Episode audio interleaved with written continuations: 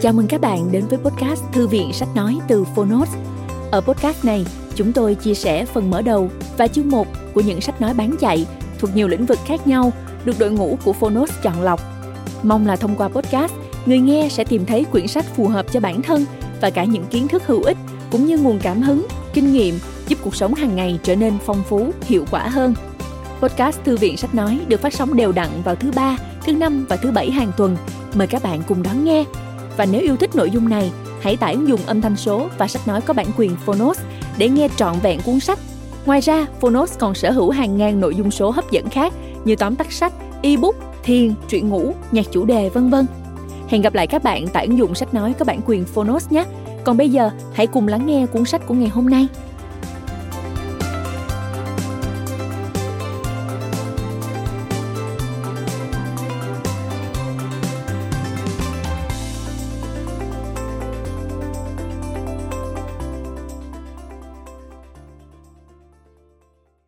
Bạn đang nghe từ Phonos.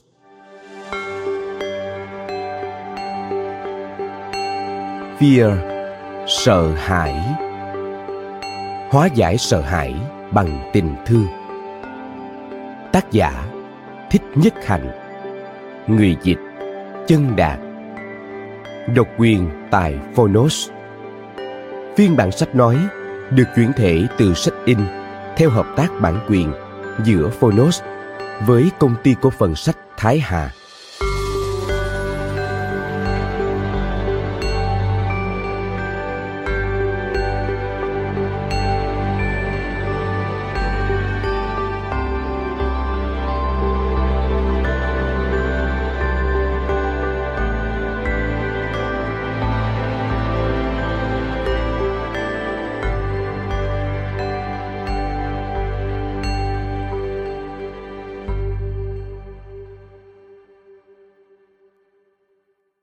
Mở đầu. Không sợ hãi. Hầu hết chúng ta, ai cũng đã trải qua những giây phút hạnh phúc lẫn khó khăn trong cuộc sống. Tuy nhiên, có nhiều người ngay lúc đang vui sướng nhất mà lòng vẫn triểu nặng lo sợ. Sợ ngày vui sẽ qua mau, sợ không như mong cầu, sợ phải xa cách người thương và một nỗi sợ lớn nhất, sợ thân xác mình sẽ tàn hoại. Cho nên, ngay lúc biết bao điều kiện của hạnh phúc có đó, niềm vui vẫn không trọn vẹn. Chúng ta cứ nghĩ rằng để được hạnh phúc thì phải tránh né hay quên đi lo sợ. Chúng ta không mấy thoải mái khi phải nghĩ đến những gì đã làm cho ta lo sợ. Rồi chúng ta chối bỏ. Thôi thôi, tôi không muốn nghĩ tới chuyện đó chúng ta nhắm mắt làm ngơ, nhưng lo sợ vẫn còn đó trong ta. Cách duy nhất để bớt đi lo sợ và thật sự hạnh phúc là nhận diện lo sợ và quán chiếu gốc rễ của lo sợ. Thay vì tránh né, ta sử dụng khả năng tỉnh giác và quan sát tinh tường chúng ta lo sợ những gì ngoài tầm kiểm soát của ta. Chúng ta sợ bệnh, sợ già sợ mất đi những gì mà ta trân quý. Chúng ta cố ôm giữ địa vị, tài vật và người thương, nhưng ôm giữ không giúp bớt lo sợ. Trước sau gì, sẽ có một ngày chúng ta phải buông bỏ tất cả. Chúng ta không thể mang địa vị, tài vật, người ta thương theo chúng ta mãi. Chúng ta có thể nghĩ rằng nếu làm ngơ lo sợ, thì lo sợ sẽ tan biến nhưng nếu cứ làm ngơ, cứ chôn chặt lo sợ vào lòng, thì lo sợ vẫn ở đó và luôn làm ta căng thẳng. Chúng ta cảm thấy bất lực, nhưng chúng ta có khả năng quán chiếu, nhìn sâu vào lo sợ và từ đó, lo sợ không còn khống chế được ta. Chúng ta có khả năng chuyển hóa lo sợ, thực tập sống tỉnh thức từng giây phút hiện tại. Ta gọi đó là chánh niệm sẽ giúp ta can đảm đối diện lo sợ và không còn bị lo sợ bức bách chánh niệm có nghĩa là nhìn sâu là ý thức tự tính tương tức của vạn vật và ý thức rằng không có gì sẽ mất đi Một năm trong thập niên 60, tôi đến sân bay Buôn Ma Thuột, chờ một máy bay tiếp tế quân sự để đi nhờ ra Đà Nẵng. Tôi đang ngồi chờ một mình trong sân bay vắng người, thì có một sĩ quan Mỹ đến ngồi gần. Ông ta cũng chờ đi cùng một chuyến bay với tôi. Nhìn người sĩ quan Mỹ, tôi nhận ra đó là một sĩ quan trẻ. Bỗng nhiên tôi thấy thương hại anh ta. Tại sao anh ta phải đến Việt Nam để giết người và để bị giết? Tôi hỏi anh ta. Chắc anh sợ việc Cộng lắm phải không? Câu hỏi ấy phát xuất từ lòng thương của tôi. Không may là tôi đã không khéo léo khi hỏi câu hỏi đó. Câu hỏi của tôi đã khơi dậy nỗi sợ hãi nơi người sĩ quan trẻ. Nghe tôi hỏi, anh ta lập tức đặt tay lên khẩu súng bên hông và hỏi lớn. Anh có phải là Việt Cộng không? Trước khi đến Việt Nam, viên sĩ quan này đã được cho biết rằng tất cả người Việt Nam, người nào cũng có thể là Việt Cộng. Bất cứ quân nhân Mỹ nào cũng sợ điều đó. Đàn bà, con nít, thậm chí thầy tu đều có thể là Việt Cộng. Quân nhân Mỹ được nhồi sọ như vậy và họ thấy kẻ thù khắp nơi. Tôi đã thể hiện sự cảm thương với người lính, nhưng ngay khi nghe nói đến hai chữ Việt Cộng, anh đã hoảng hốt và đặt tay vào súng. Lúc đó, tôi đã cố gắng bình tĩnh, theo dõi hơi thở chậm rãi và trả lời. Không, tôi ra Đà Nẵng để xem xét tình hình bão lụt ngoài ấy, để coi có thể giúp ích được gì. Lời nói của tôi bộc lộ thiện cảm của tôi. Rồi tôi tâm sự với anh ta rằng chiến tranh đã tạo ra biết bao nạn nhân, không chỉ cho Việt Nam mà cho cả Mỹ. Viên sĩ quan đã dần lấy lại bình tĩnh và chúng tôi đã có thể chuyện trò với nhau. Nếu tôi phản ứng vì sợ hãi, hoảng hốt, thì viên sĩ quan đã rút súng bắn tôi cũng vì sợ hãi, hoảng hốt. Vì vậy, không nên nghĩ rằng nguy hiểm chỉ đến từ bên ngoài. Nguy hiểm có thể đến từ bên trong. Nếu chúng ta không tỉnh thức và biết nhìn sâu vào gốc rễ của lo sợ, thì chúng ta có thể tạo ra nguy hiểm cho chính chúng ta tất cả chúng ta ai cũng từng lo sợ nhưng nếu chúng ta biết nhìn sâu vào lo sợ, thì ta có thể giải tỏa lo sợ và tìm lại nguồn vui. Lo sợ khiến chúng ta chú tâm về quá khứ hoặc lo lắng cho tương lai. Nếu chấp nhận lo sợ, thì ta khám phá ra rằng, ngay lúc này, hôm nay đây ta còn sống. Cơ thể ta đang hoạt động diệu kỳ, mắt ta đang thấy được trời xanh, tai ta còn nghe được tiếng nói của người ta thương bước thứ nhất của sự quán chiếu lo sợ là nhận diện mà không phán xét. Hãy nhận diện với tâm bình thản rằng, lo sợ đang có đó trong ta. Như thế cũng đủ để vơi bớt lo sợ rất nhiều. Tiếp theo, khi lo sợ đã lắng dịu, chúng ta ôm ấp niềm lo sợ một cách êm dịu và nhìn sâu vào nguồn gốc của lo sợ. Hiểu được nguồn gốc của lo sợ ta buông bỏ được lo sợ. Hãy tìm hiểu xem, lo sợ là do nguyên nhân hiện tại hay là do nguyên nhân từ xa xưa.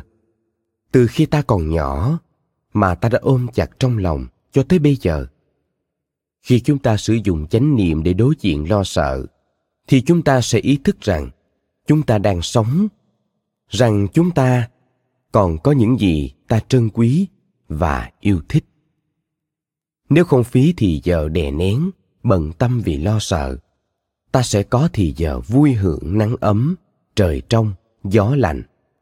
Nếu quán chiếu sâu sắc và tỏ tường lo sợ, thì ta sẽ khám phá ra rằng ta có thể sống một cuộc đời đáng sống. Nỗi lo sợ lớn nhất là sợ rằng khi chết, ta không còn là gì nữa. Để thực sự giải thoát khỏi nỗi sợ đó ta phải nhìn sâu dưới cái nhìn bản môn, để thấy được bản chất không sinh không diệt của ta. Phải từ bỏ định kiến rằng, ta chỉ có một thân xác này, và nó sẽ tàn hoại khi ta chết.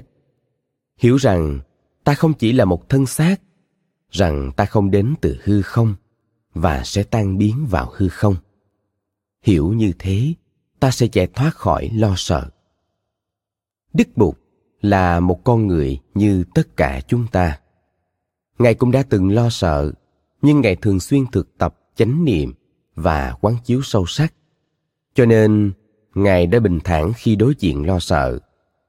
Kinh chép rằng một hôm, bụt đang đi thì angulimala, một tên giết người khét tiếng, đuổi theo ngài và hô lớn bảo ngài dừng lại.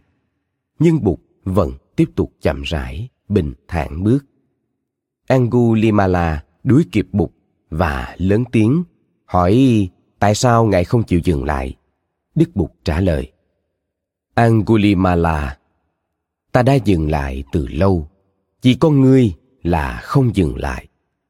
Và bụt giải thích tiếp, ta đã dừng những hành động gây đau khổ. Tất cả các loại chúng sinh đều ham sống, sợ chết. Chúng ta phải nuôi dưỡng lòng thương và bảo vệ sự sống của mọi loài. Angulimala tỉnh ngộ và xin bụt giảng tiếp. Cuối cùng, angulimala thề sẽ không bao giờ giết chóc, bạo ngược và xin bụt xuất gia. Tại sao đức thế tôn có thể bình tĩnh trước một tên giết người? Đây là một câu chuyện hiếm có. Nhưng tất cả chúng ta hàng ngày đều đã đối diện với hết lo sợ này đến lo sợ khác. Thực tập chánh niệm mỗi ngày có thể giúp ích rất nhiều. Với hơi thở, với tỉnh thức, chúng ta có thể đối xử với bất cứ điều gì xảy đến cho ta. Không sợ hãi không chỉ là thói quen tốt, mà còn là một niềm vui, thâm diệu mỗi khi tâm ta không có sợ hãi, ta được tự do. Nếu đang trên máy bay mà phi công báo cho biết máy bay bị hư và có thể rơi xuống. Tôi trở về với hơi thở chánh niệm.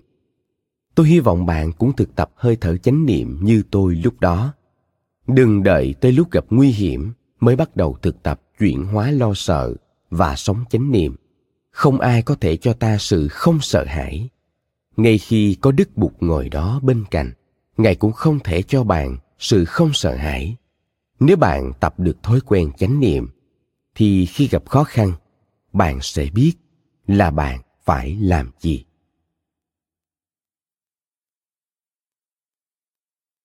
Một thời đã qua.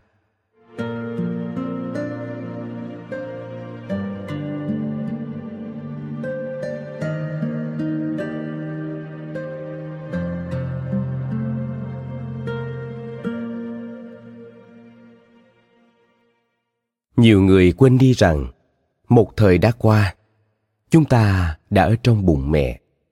Chúng ta chỉ là một thai nhi nhỏ bé.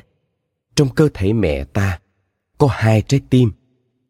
Một trái tim của mẹ, một trái tim của ta. Trong khoảng thời gian ấy, mẹ đã làm mọi chuyện cho ta. Mẹ thở cho ta. Mẹ ăn uống cho ta. Ta nối liền với mẹ bằng sợi dây nhau khí oxy và chất nuôi dưỡng truyền từ mẹ qua ta bằng sợi dây nhau. Ta được an toàn và thỏa thích trong bụng mẹ. Không bao giờ ta phải quá lạnh hay quá nóng. Ta ở trong một bọc nước êm ái. Người trung hoa và việt nam nói rằng tử cung chính là cung điện của đứa bé. Ta đã sống 9 tháng trong cung điện thời gian 9 tháng đó là thời gian thoải mái nhất đời ta. Thế rồi đến ngày ta ra đời, một thế giới xa lạ xung quanh, không có gì quen thuộc. Lần đầu tiên, ta cảm thấy đói lạnh. Xung quanh ta ồn ào, ánh sáng chói lóa. Lần đầu tiên ta cảm thấy sợ, đó là nỗi sợ ban sơ, nguyên thủy. Ở trong tử cung, ta không cần sử dụng buồng phổi nhưng khi lọt lòng mẹ, sợi dây nhau bị cắt lìa và ta không còn nối kết với mẹ. Mẹ không còn thở cho ta. Lần đầu tiên ta phải thở lấy một mình. Nếu ta không tự mình thở lấy, thì ta chết. Sinh ra là trải qua một biến cố ngặt nghèo. Ta bị đẩy ra khỏi tử cung và đối diện với đau khổ. Ta cố gắng để thở. Trong phổi ta có nước ta phải tống nước trong phổi ra. Cùng một lúc, khi mở mắt chào đời, ta phải phấn đấu để sống còn. Ta muốn sống. Đó là ước muốn ban sơ, bản năng sinh tồn. Khi còn là một trẻ sơ sinh, mỗi chúng ta đều ý thức rằng muốn sống còn, ta phải cần một người để chăm sóc. Dù dây nhau đã cắt lìa ta vẫn cần nương tựa hoàn toàn vào một người lớn để sống sót. Phải nương tựa vào một ai đó để sống còn. Có nghĩa là còn cần đến sợi dây nhau liên kết vô hình. Dẫu đã bị cắt lìa, sợi dây nhau vẫn còn đó. Khi lớn lên, nỗi lo sợ ban sơ vẫn còn đó. Dẫu đã trưởng thành, chúng ta vẫn sợ không có người chăm sóc ta sợ sẽ không thể sống sót được một mình. Tất cả mọi mong muốn được sống vẫn còn đó. Khi còn trẻ thơ, chúng ta đều biết tìm cách bảo đảm cho sự sống còn. Chúng ta có chân nhưng không đi được, có tay nhưng không cầm được. Chúng ta phải tìm cách nương tựa vào một ai đó để bảo vệ ta, săn sóc ta và bảo đảm sự sống còn của ta ai cũng có lúc sợ hãi. Chúng ta sợ cô đơn, sợ bị bỏ quên, sợ già, sợ bệnh, sợ chết. Và biết bao lo sợ khác. Đôi khi chúng ta lo sợ mà không biết vì sao. Nếu chúng ta tập nhìn sâu, thì chúng ta sẽ nhận ra rằng những nỗi lo sợ đó bắt nguồn từ nỗi sợ ban sơ, từ lúc ta mới sinh ra, hoàn toàn bất lực không tự mình làm được gì. Cho đến khi lớn lên, nỗi lo sợ ban sơ vẫn sống động trong ta. Ý muốn có một người bạn đời một phần nào cũng bắt nguồn từ nhu cầu tìm một người để chăm sóc. Khi thành người lớn, chúng ta không muốn nhớ lại hay cảm nhận nỗi sợ và ước muốn ban sơ. Bởi vì em bé trong ta vẫn sống động nhưng chúng ta không có cơ hội nói chuyện với em bé. Chúng ta không dành thì giờ săn sóc em bé bị thương tích. Em bé yếu đuối, mong manh trong ta. Đối với đa số mọi người, nỗi sợ ban sơ vẫn tiếp tục dưới hình thức này hay hình thức khác. Đôi khi chúng ta cảm thấy hoảng hốt khi cô đơn. Đôi khi chúng ta cảm thấy bất lực, không tự mình làm được gì. Chúng ta cần có một người giúp ta đây là sự tiếp nối của nỗi sợ ban sơ. Tuy nhiên, nếu nhìn sâu, chúng ta sẽ khám phá ra rằng chúng ta có khả năng bình thản khi lo sợ và tìm lại niềm hạnh phúc cho riêng mình. Phải nhìn sâu để biết rằng liên hệ tình cảm phải xuất phát từ nhu cầu của riêng ta hay từ hạnh phúc chung.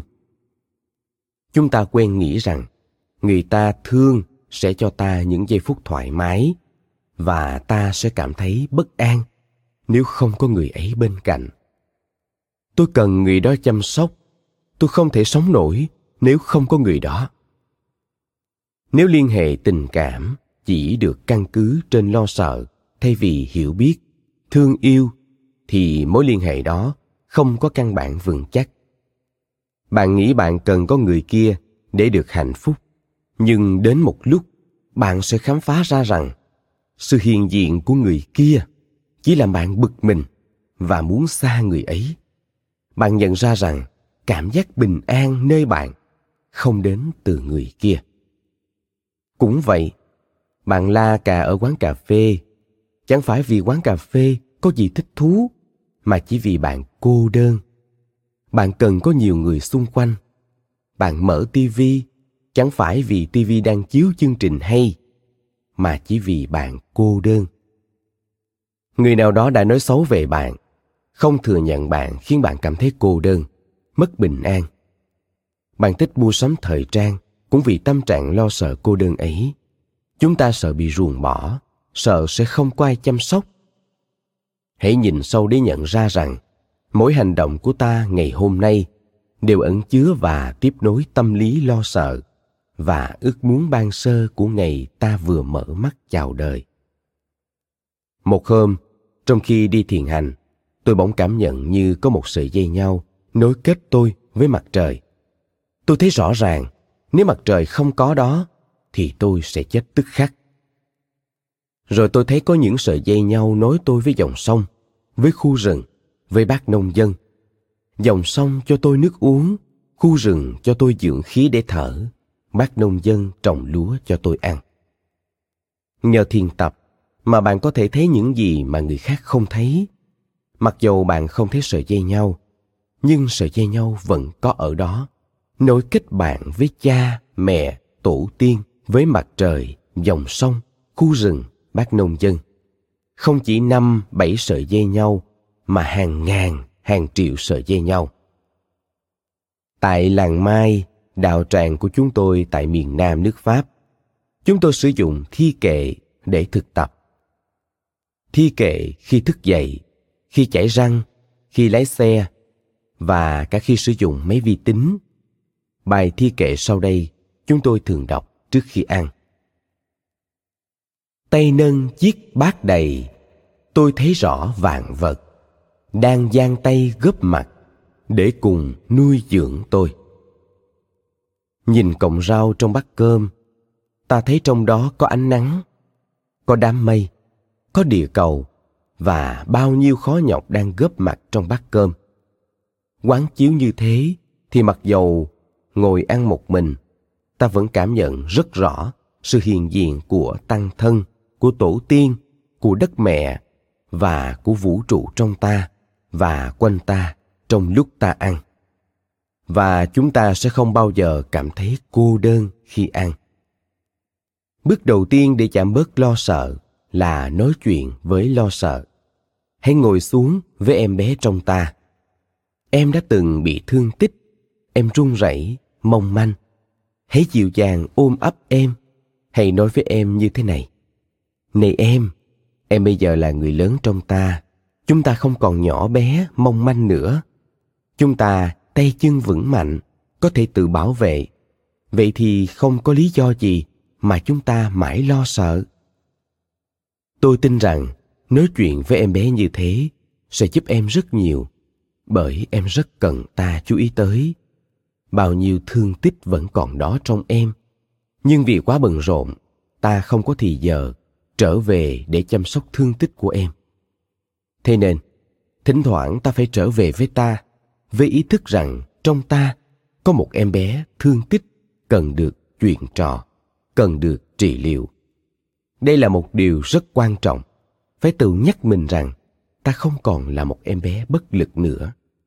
Ta đã trưởng thành và có thể tự lo cho mình.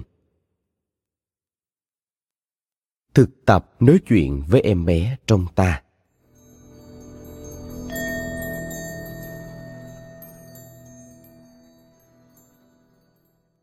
Hãy đặt xuống hai tọa cụ, rồi ngồi lên một tọa cụ và tưởng tượng bạn là em bé bị thương tích, yếu đuối, bất lực trong bạn rồi bạn tự nói với mình, tôi hoàn toàn bất lực, tôi không làm được gì cả, không ai lo cho tôi.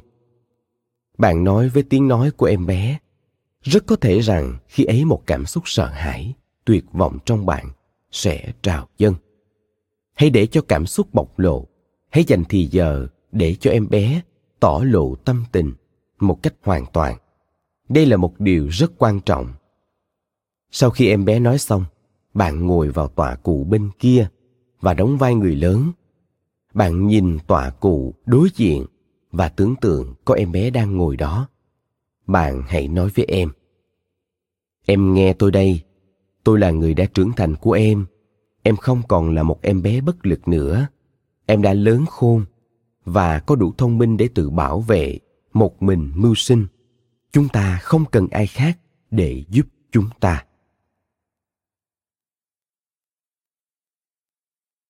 Nỗi sợ ban sơ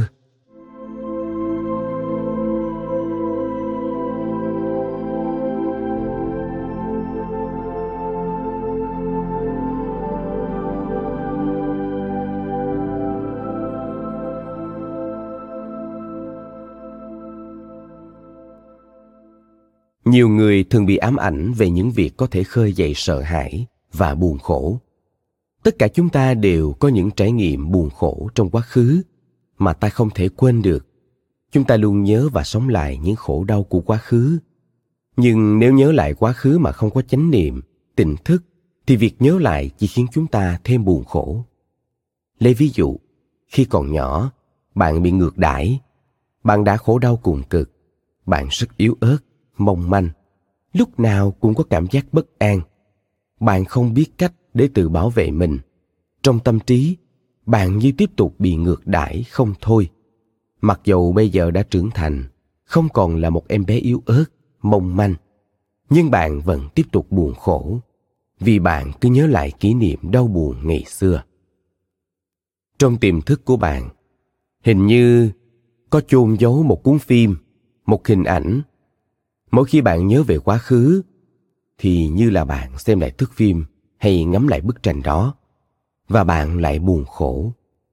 Chánh niệm nhắc ta rằng, ta có thể sống trong hiện tại, bây giờ và ở đây. Chánh niệm cho ta biết rằng, hiện tại luôn có đó, và ta không cần trở về sống lại quá khứ xa xưa. Giả sử có một người tác vào mặt bạn, cái tác đã in dấu trong tiềm thức bạn tiềm thức bạn chứa nhiều thước phim.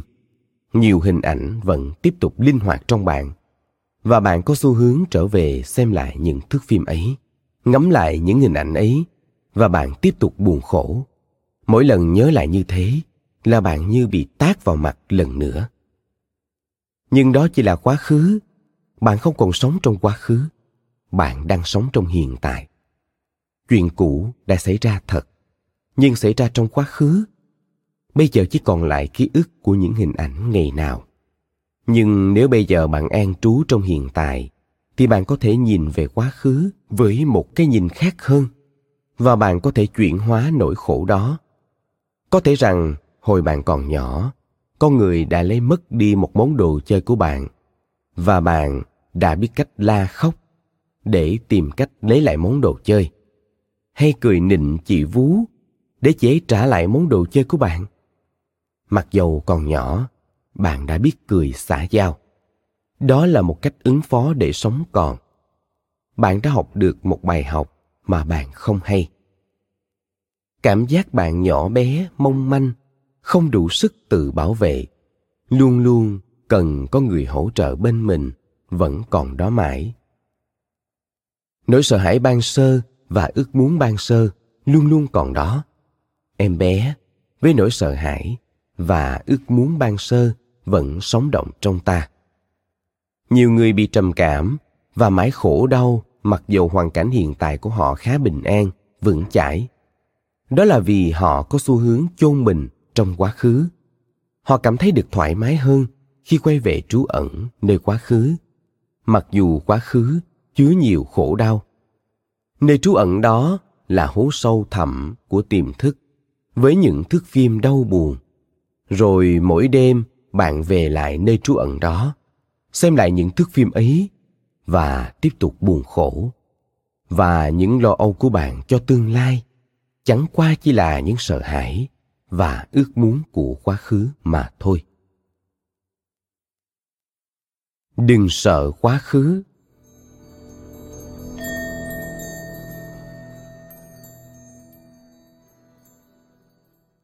kẹt vào quá khứ rất dễ. Cho nên phải có một cách để nhắc nhở chúng ta trở về với hiện tại. Tại làng mai, chúng tôi sử dụng tiếng chuông. Mỗi khi nghe tiếng chuông, chúng tôi đều thở hơi thở vào, ra, trong chánh niệm và tự nhủ, lắng lòng nghe. Tiếng chuông huyền diệu đưa về quê hương. Quê hương đó chính là ngôi nhà thực sự của tôi bạn có thể nói với em bé trong bạn rằng, quá khứ không phải là nhà của ta. Nhà của ta là tại đây, là bây giờ.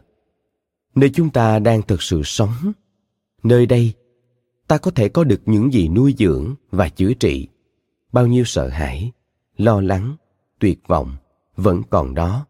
Vì em bé trong ta chưa được giải thoát, em sợ phải đối diện với hiện tại. Chánh niệm và hơi thở của ta sẽ giúp em ý thức rằng em đang được an toàn và tự do. Khi xem phim, theo dõi những tình huống bi đát trên màn ảnh, bạn có thể rơi lệ. Bạn tưởng rằng những tình huống đó là thật.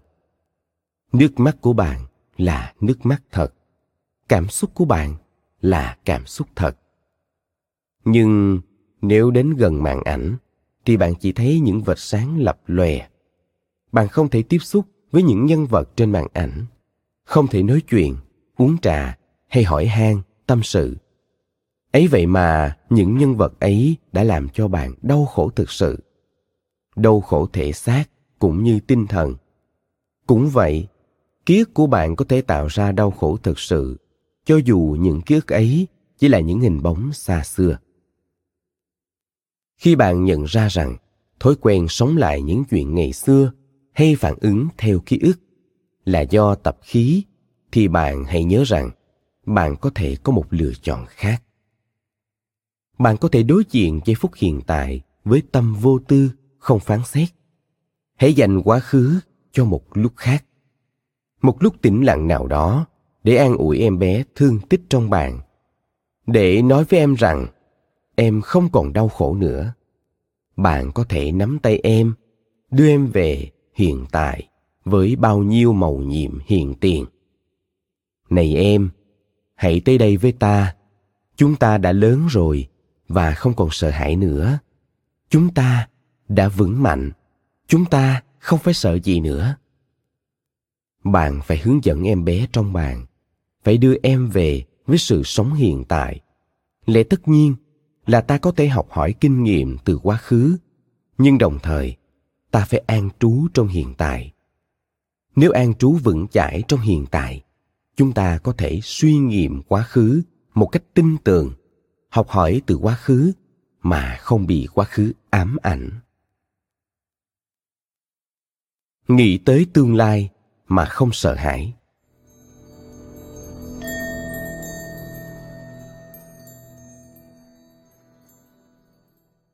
Cũng vậy chúng ta có thể chuẩn bị tương lai mà không bị chìm ngập bởi những dự án cho tương lai. Rất nhiều khi ta chẳng phải đang lên một dự án gì cả, mà ta chỉ đang chạy theo những ám ảnh về những kế hoạch trong đầu của ta. Chỉ bởi ta lo sợ về một tương lai bất định, ta phải an trú trong hiện tại khi hành động. Chỉ có như vậy, ta mới hoạch định tương lai một cách tốt đẹp nhất sống trong hiện tại không có nghĩa là không chuẩn bị cho tương lai. Tuy nhiên, đánh mất mình trong lo lắng cho tương lai không giúp ích được gì. Khi an trú trong hiện tại, ta có thể đem tương lai về với hiện tại để có thể nhìn sâu mà không đánh mất mình vì lo lắng, hoang mang. Thật sự có mặt trong hiện tại và chăm sóc hiện tại tốt đẹp chính là ta đang chăm sóc tương lai tốt đẹp. Quá khứ cũng vậy. Chánh niệm không cấm ta nhìn sâu về quá khứ. Tuy nhiên, nếu ta chìm đắm trong tiếc nuối, buồn khổ của quá khứ, thì đó không phải là chánh niệm. Nếu thật sự an trú trong hiện tại, thì ta có thể đem quá khứ về hiện tại để quán chiếu sâu sắc. Chúng ta có thể quán chiếu quá khứ và tương lai khi an trú trong hiện tại. Quả vậy, ta có thể xử lý quá khứ và tương lai một cách tốt đẹp nhất nếu ta an trú trong hiện tại. Nếu bạn có một người bạn đang đau khổ, bạn có thể nói với anh ta rằng, này bạn ơi, bạn đang ổn lắm. Hiện tại mọi việc đều đang rất tốt. Tại sao bạn cứ mãi đau khổ? Đừng trở về với quá khứ. Quá khứ chỉ là một bóng ma không có thật. Mỗi khi chúng ta nhận ra rằng quá khứ chỉ là một cuốn phim hay một tấm ảnh chúng ta sẽ được tự do. Đây là phép thực tập chánh niệm.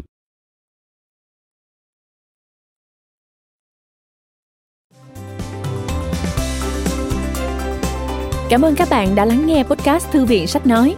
Podcast này được sản xuất bởi Phonos, ứng dụng sách nói có bản quyền và âm thanh số dành cho người Việt. Hẹn gặp lại ở những tập tiếp theo.